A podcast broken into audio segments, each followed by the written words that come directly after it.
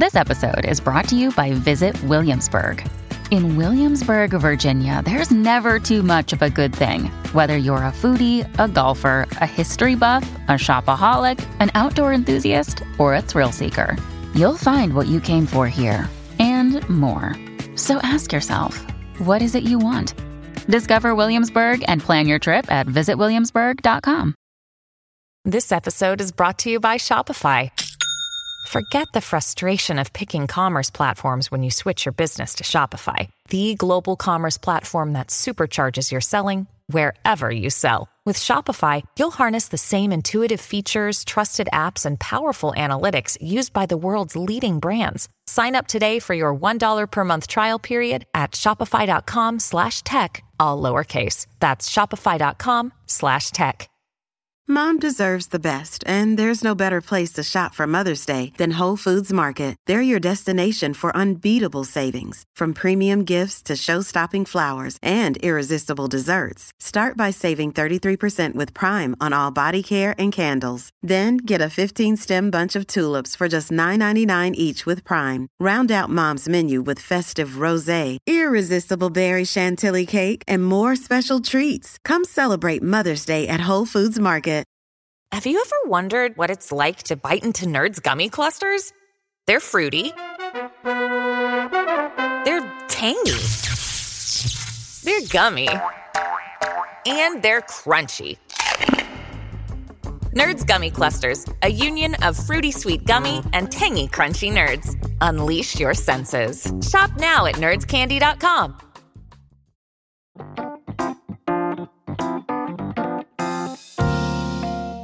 Welcome. You're listening to the I Can't Believe I Get Paid to Do This podcast from BBC Good Food. Do you dream in food? Are you starting your first job, trying to change your path, writing your CV right now, or simply curious as to how the food on your plate gets there? We're focusing on the careers side of the food industry in this new series. I'm your host, Miriam Nice, and in this podcast, I'm going to be uncovering what it takes to have some of the most enviable jobs in the wonderful world of food.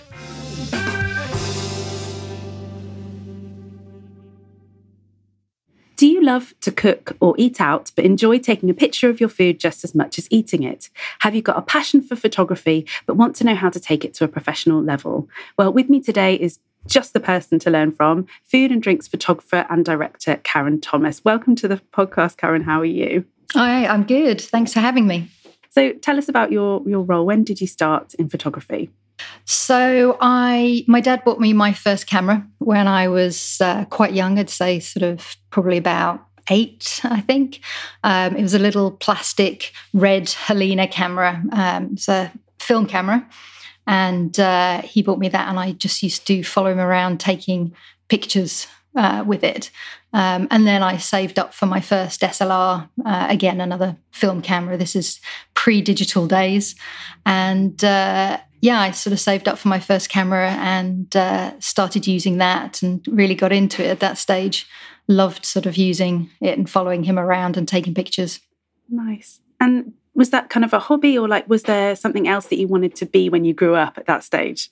I think at that stage i, I had i didn't really know what i wanted to do when i grew up but i think i just loved using the camera so much that um, it just became something that i was just interested in um, you know my spare time but then i think the more that i used it and then when i started using the slr and at uh, school there was a darkroom and there was only one other kid that really used it and uh, he taught me how to print and so i became more interested in it. And then eventually i thought well actually um, i'd like to go to college study it and um, and see sort of you know how I get on with it. And so as I just studied more and more, I just loved it more and more. But I still didn't know that I wanted to be a food photographer. It kind of that happened a lot later on. Really, it was sort of just pursuing photography in a sort of wider sense before narrowing it down. And when did that sort of shift happen? You're like, yeah, this is what I want to do. Well, then I went to university and I thought, well, studying there was um, was obviously a lot different from being at school and being at college. It was kind of um, a lot more sort of focused as to you know how you could actually turn it into a job. And at that stage, it was I was kind of more experimenting with sort of different types of photography, and it was all a little bit more uh, fine art based than commercial. But then when I left uh, university, I came down to London and started assisting photographers and um, I assisted um, all different kinds of photographers, whether it was uh, car photographers, fashion photographers, all different sort of areas. So I knew I wanted to definitely work in photography, but again, it was kind of which area. Um, and I think at that stage, because I'd gone down the sort of a bit more fine art photography, I was there wasn't really sort of an area that I thought was applicable um, and I was thinking, well, I'd maybe do sort of book covers, or it was just really had no idea. But then I started um, assisting food photographers, and that's when I realized, okay, this is it. Um, I love to cook, and it was just um, a case of right, okay, well, now I find, kind of find my passion really. So um, yeah, that's that's when I knew. So it was, I think, a couple of years into assisting, then I was like, that's that's my area. I didn't really like fashion or, or car photography, and uh, but food was a good fit for me. And so, would you say that like your job that you're doing right now is your dream job? And what's your favourite thing about it? Oh yeah, um, yeah. It's definitely, I think, definitely my dream job. It's just, um, I feel so lucky to have sort of found something that I'm really passionate about, and also the people, the teams that you work with. Everyone in food is is so lovely. Um, just generally people you know in food they're, they're just a, a, friendly bunch. So i think it's not only what i do do i love you know taking pictures but i also just love the people and uh, the actual days of, of shooting. Um, but also more recently i've um, i've been more directing uh, stuff. So i'd say in the past sort of five years or so i've been directing a bit more and and after shooting for stills for sort of 20 odd years, um, this is now sort of a, a newer sort of passion. Um, I still love stills. Um, it's always, I mean, you know, every job it's it's exciting getting a new brief and um, and deciding what to do on that and how to interpret it. But with directing, because it's, um, I guess, sort of newer in the last five years, it's just been I guess just a different sort of experience. So I think the combination of the two is is great. But it's good to just keep evolving and the you know different skills with filming that um, that I'm now sort of uh, understanding and learning more and more. So it's just brought another element to something that I already love doing. And talk me through a typical day for you. Is it nine to five? Um, no, it's never never really sort of nine to five. I mean, it can it can be sort of uh, say we're on a, a, shoot and it's sort of multiple days, then um, you sort of get into a flow and um, they might be sort of more consistent because you've got a bigger job. If it's a single day, then you know it can it can sort of go any way really. But um, generally, I'll get into the studio for around maybe eight o'clock. Again, it sort of depends whether it's an advertising day or an editorial day and how much sort of prep we need to do. But maybe if it's sort of a, a, a mid-range day where it's something like um, packaging or point of sale, then I'll be in from about eight and then generally sort of finishing up around six. But advertising can be, um, you know, earlier till later.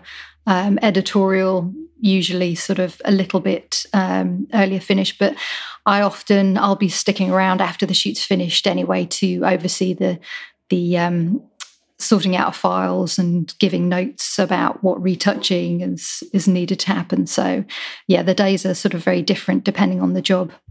So with the advertising shoots, like they um I'm guessing they have a, a, bigger team involved. Like, do you have a preference for working as part of a large team or a small team or even just on your own?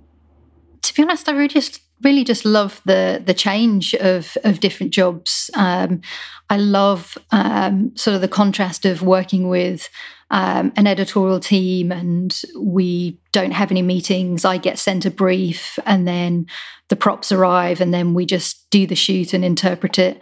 Um, and it's sort of a, a, a medium sized um, team, but um, then there are days when it might just be me and a food stylist and assistant, and uh, then it's sort of uh, you know us playing around on something. But then you'll have a, an advertising day when there's so many people involved, but there's something lovely about that. There's something lovely about everybody coming together and sort of creating this this sort of um, project where it's uh, a lot of people collaborating. Um, so I think it's just the variety of work that I really like. If I end up doing sort of too much advertising, then I'll try and bring in more editorial and vice versa. It's it's sort of, I guess, for me, getting a nice balance of different types of work, and also I think it brings a freshness for me.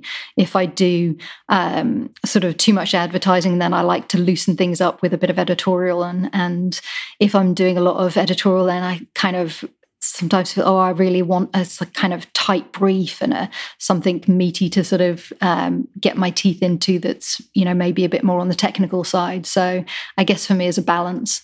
So tell me about what kind of qualifications and certifications you think are required to do, you know, to be a photographer. Do you recommend um, the kind of university route, or are there other other ways into it? I'd say I wouldn't. Um, I wouldn't recommend uh, university or any um, certificates in order to actually um, get the work, get into photography, because um, when I'm looking to have an assistant, I'm not looking at what sort of um, qualifications they have. But I'd say that actually going to university or studying is invaluable because it gives you a sort of a grounding and and I think for me, um, university was great going sort of from uh, college to university, and it kind of helped me find myself and sort of explore the creativity rather than me sort of getting up to speed, sort of to the technical point where I'm able to go out as a photographer. I think it's a good sort of initial grounding, but I'd say the best way to get to become a photographer to make that leap is um, uh, from uh, from university to being a photographer, I think it's best to go and become an assistant. Um, and that's where you really learn the technical side of things. So, as I say, I think you know university is great college is great and studying is is absolutely invaluable but if if there's an assistant or, or someone that comes uh, to get assisting work from me, if they've got a degree or they haven't got a degree, that doesn't um, really matter to me. It's uh, how passionate they are they in photography? Have they got a grounding in photography? Have they got knowledge? Um, and are they willing to work really hard? Um, I think there's I used um, I use one or two assistants, sometimes three assistants, and someone that's just starting out. I wouldn't use them as my first assistant, so I'd use them as a second or a third assistant um, in order for them to sort of learn the ropes a bit. So, I mean, the more natural way, or it seems to be the the way, is to sort of go via university, and then you're sort of coming with a really good grounding. But uh, as I say, there are various courses that you could do or different routes in, and I wouldn't say that is definitely the only way, but it is a good way for sure. But yeah, it's more about um, definitely about the passion and but you can build up the knowledge while you're on shoots as well so i'd say that the, the most important thing is to really be um, hardworking, diligent, and uh, and when you go and see people, sort of really be passionate about what you do. So I'd say that it, it's good to go to university and get that sort of ground knowledge, but it's not the only way to to sort of get into photography. I think um, you can sort of study in various ways. What do you think eh, are the biggest difficulties someone might face when they're starting out? I think uh, starting out. Um, I think if you're going to uh, become an assistant, I think it's sort of getting the first um, few jobs in order to um, then sort of get more experience. I think once you've got a few under your belt, you're able to sort of say, I think this goes the same with assisting as it is with being a photographer. It's it's getting over that first sort of hurdle so that you've got some under your belt in order to sort of uh, get people to trust you to do more. So whether it's assisting and you're kind of you're trying to um, get someone to try you out a few times, um, it's it's sort of getting over that first hurdle. But and I think it's setting yourself out aside or apart from other people. So um, being sort of different, um, being noticed. Um, so I think as a photographer, um, it's always trying to sort of be ahead of the game, sort of think of different sort of ways you can do tests to um, set your work aside or apart from others and kind of look different um, and original. Um, but at the same time, you don't have to, everything doesn't have to be this sort of um, amazing, grand, original idea. Just beautiful, gorgeous pictures um, are, you know, that's that's what it's all about, really. So but I think, yeah, it is a it is a tricky profession. It's very um, tricky to get into, but at the same time, it's just working really, really hard and pushing and pushing, and always just sort of going that one step further to try and sort of break through. But yeah, I'd, I'd say it's definitely not an easy sort of one to to dig into, but you know, with persistence um, and just always um, looking to get better. I mean, even now, you know, I still watch tutorials. I still sort of, I'm always trying to improve. You know, there's always new stuff to learn. There's always new uh, techniques. Um, and so when I'm shooting, I'm doing tests. So um, you know, last week I did a test, a filming test. Um, and then the week before, I did a load of gifts, gifts, and these are again to just um, show new things. So you never sort of sit back and just think, okay, when's the next job? You're always actively trying to push for uh, the next job by increasing the work that you put out there and saying, hey, look, this is what I'm doing, and approaching people. Sort of, um, even though I have an agent, I still put out emails to people and try and sort of uh, generate that work. So it's always about being inventive and um, also obviously social media is a big part of it now and trying to have a really good online presence in lots of different areas. Um, but there are so many people sort of chasing each job and uh, that it's just always sort of thinking how can i be different? How can i sort of win that? And I know that you take an interest in in food as well, and you're interested in cooking. How interested are you in the props and the surfaces and all, all those parts of the shoot as well? I mean, I, I get involved in sort of all the areas. I mean, I, I don't um, go out and do the styling. I'm, you know, actually, I do sometimes if I'm doing a um, a test shoot, then I might go and um, get the props or sometimes go out on a bit of a buying spree and get things that I think will be nice for that. But for an actual job, a, a paid job, I don't go and um, and source the props. But I will um, liaise with the prop stylist um, for certain jobs. I actually go through the brief with them myself, and then um, they might send me pictures, and we'll sort of refine the um, uh, the what they've chosen We'll kind of go through and sort of refine the selection a bit. Um, and so I kind of get uh, involved in all areas of, of the shoot. I guess I'm a bit of a control freak like that is that I just want to make sure that everything is right. And also because I'm the one that's uh, on set interpreting uh, the brief. So if the props aren't right, then then at the end of the day, it's it's you know it's a problem for me. We're almost out of time, but can I ask you to leave us with a few things that anyone who wants to work in photography should know to give them a bit of a head start? Should know. I think things that I would uh, recommend um, when you're sort of getting into photography, um, apart from the sort of technical side of of things of understanding um, you know how to use the camera i'd say that a lot of people come to me and say that they've got a problem with their camera um, and they you know they can i help them with it? And i'll say to them have you used read your manual and often the answer is no. And i always read uh, my camera manuals make sure that you know no matter how much i know um, there'll be intricacies about them. So i think it's really getting to know your your kit really really well. Um, but i think as aside from that i think it's i uh, things like going to the theatre i find really important. Um, for me it's it's kind of seeing how light is used in in different ways that actually brings more creativity to what I do. So I'll go to the theatre and I'll look at the stage set design and think, wow, that is amazing, and how they've kind of got the lights flooding in. And I'll often come out um, of the theatre with ideas of, of, projects completely unrelated, but it, it's inspired me. Um, so I'd say going to um, to see things that you find inspiring that aren't necessarily photography re- related, I think um, is a great thing to do. Um, if you're trying to get a job in photography, I'd say assisting is the um, is the biggest thing uh, to do to sort of uh, get that experience. You learn so much as an assistant. You get exposure to clients. Uh, so rather than trying just to go out on your own to begin with, I'd say get experience as an assistant. Um, and then I say, I think with uh, maybe the retouching side of things. I think um, to be an assistant, it's always, uh, I think, essential to be good at retouching. So getting those skills.